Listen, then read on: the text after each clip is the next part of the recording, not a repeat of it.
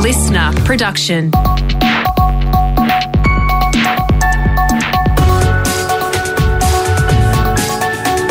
Australia Today's Morning Agenda with Natasha Belling. Good morning. Thanks for your company. Let's check what's making headlines this Thursday, the 3rd of March. Thousands of residents have been evacuated across Greater Sydney as the flood crisis continues in New South Wales. After devastating southeast Queensland and northern New South Wales, the deadly weather system is moving south. Evacuation orders have been issued for more than 40 suburbs across Greater Sydney, with major flood warnings issued for the Hawkesbury, Nepean and Georges Rivers. This has never happened before here. We've been, even when the bridge has been under, it's been pretty good. But tonight, we've been ordered to go. So we're going. Experts are warning torrential rain will continue this morning. New South Wales SES Commissioner Carlene York advising residents to be on standby to evacuate. These are devastating storms. An east coast low brings thunderstorms and floods which are life-threatening. I can't emphasise that seriousness enough. Meantime, it's feared the death toll will increase in northern New South Wales after the devastating floods in Ballina and Lismore. It comes after a fourth body was located yesterday. The man in his 70s was found in his flooded unit in South Lismore. The Prime Minister has taken to social media as the flood crisis continues. Scott Morrison is currently in isolation after testing positive to COVID earlier this week. As always, we'll get through this. Australia has gone through a lot over these past few years and we will continue to push through. And I thank all of those who are out there right now trying to keep their fellow Australians safe. To Queensland now, and a massive clean-up is underway in the state's southeast after the record-breaking floods this week. Local resident Mary Neave telling the ABC she's recovered and rebuilt from previous floods, but this time their devastation is widespread. It's just really hard and it's just... I'm struggling with it, if I'm honest. I'm really struggling because I just want to get back in. But I'm just praying with all my heart that I can somehow get through quickly because, I know. It's hard.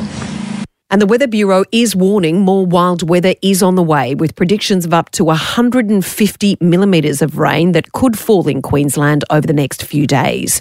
To Victoria, and emergency crews are also on high alert as the rain bomb heads further south down Australia's east coast. Heavy rain is also moving in from the west as the remnants of an ex-tropical cyclone, which could collide with the storms from the north.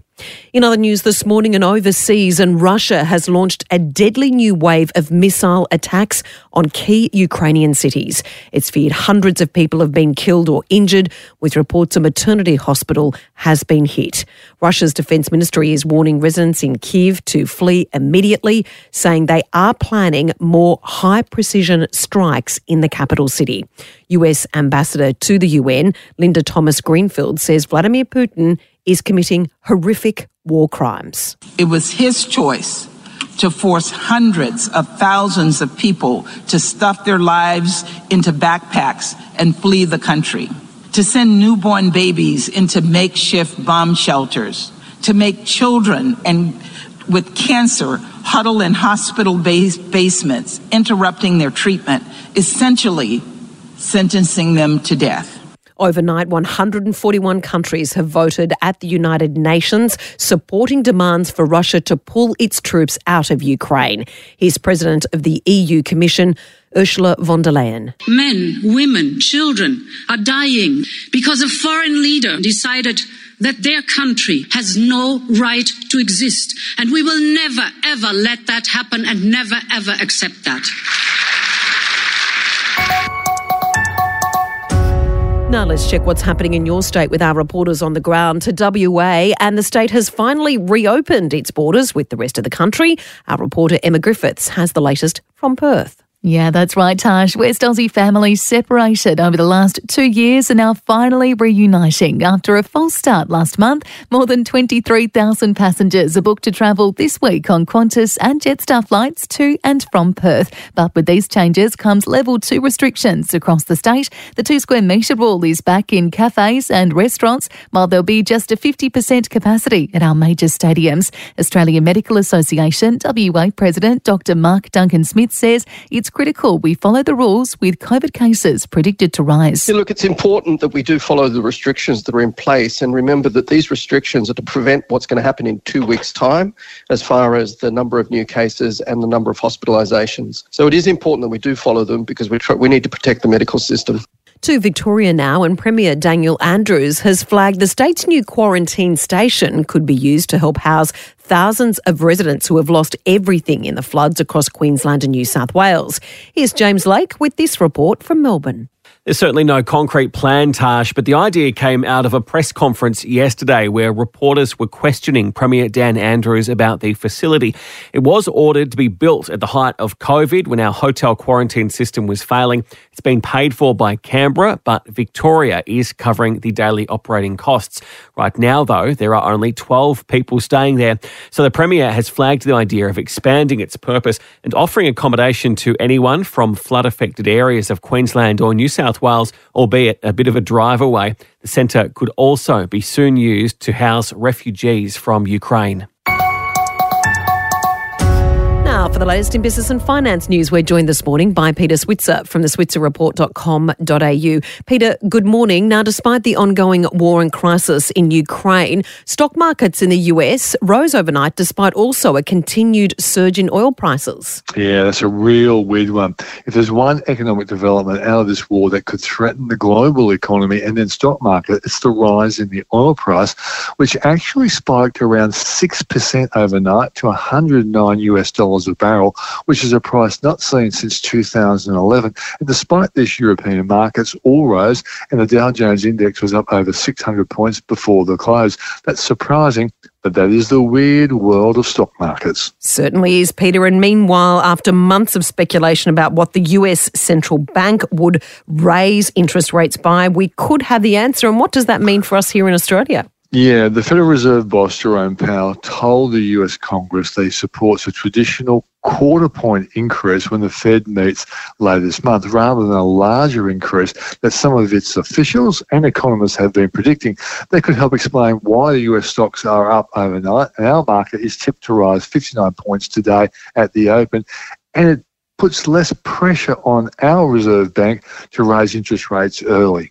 And there could be a new player in the streaming TV space, Peter, called, wait for it.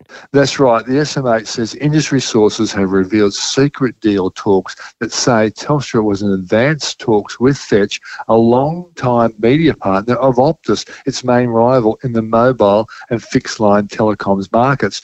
Fetch gives customers access to content via the internet using set-top boxes and are often included in sign-up packages from other telcos.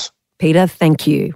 Cheers. Time for sport now with Brett Thomas. And Brett, more bans for Russian athletes, this time in the F1. Yes, good morning, Tash. That's right. Russian and Belarusian drivers will be barred from competing at sanctioned events in the UK. So that means Nikita Mazepin, who drives for the Haas Formula One team, will not be able to compete at the British Formula One later this year. Now, this is a step further than the FIA has gone. They're the governing body for motorsport Formula One around the world. They had said that Nikita could compete, just not under his flag. He'd have to compete under the FIA flag, but that hasn't gone far enough according to Motorsport UK, so they've gone that extra step, and all officials from Russia will not be able to compete. So similar to what happened with FIFA, where they said that Russia would have to compete on neutral ground under without using their flag. That wasn't enough for England, Poland and Sweden. They refused to play them. And so with the FIA here, a governing body in the UK has decided to take this drastic step. And to the AFL now, Brett, this is such a great story, a heartwarming return for a Carlton player after a second bout of cancer. Yeah, Sam Doherty's been named in Carlton's reserve side to play this morning. Then the seniors play the Demons in a pre-season match tonight. He's had two bouts of testicular cancer, had chemotherapy last year, 12 weeks of it as well, and this was only found in August. So this is just a remarkable thing to think that last August he started 12 weeks of chemo and now he's already back on a footy field, and every supporter, no matter who you barrack for, will wish him well. Yeah, absolutely. We wish him all the best. And to the cricket now, Brett, what are the conditions Australia is set to face in Pakistan ahead of the first test tomorrow? Yeah, that's the big mystery surrounding what the pitch conditions would be like in Pakistan. Would it take spin like a normal subcontinent pitch, or would it be more like the UAE where Pakistan has been forced to play and it's like a road? Nathan Lyon said they've been training next to the pitch they'll be playing on tomorrow in Rawalpindi, and at this stage it looks like it'll suit the batters the first couple of days, perhaps not the spinners until later in the test, but we'll wait to find out. Of course, it is our first test there in 24 years, so there's a lot of unknowns going into this one. Yeah, absolutely. Look forward to watching. Thanks so much, Brett. Thank you, Tash. And a Victorian man is being hailed a hero after he saved a mother and toddler from a house fire in South Melbourne. The home went up in flames late yesterday afternoon, the hero neighbour rescuing the mum and her young son off a first-floor balcony before the home was engulfed in flames. The trio was treated for smoke inhalation but is said to be doing well.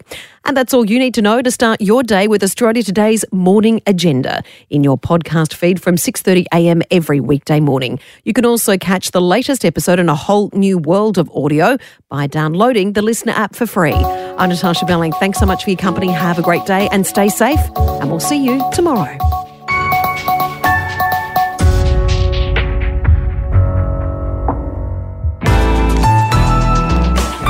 Listener.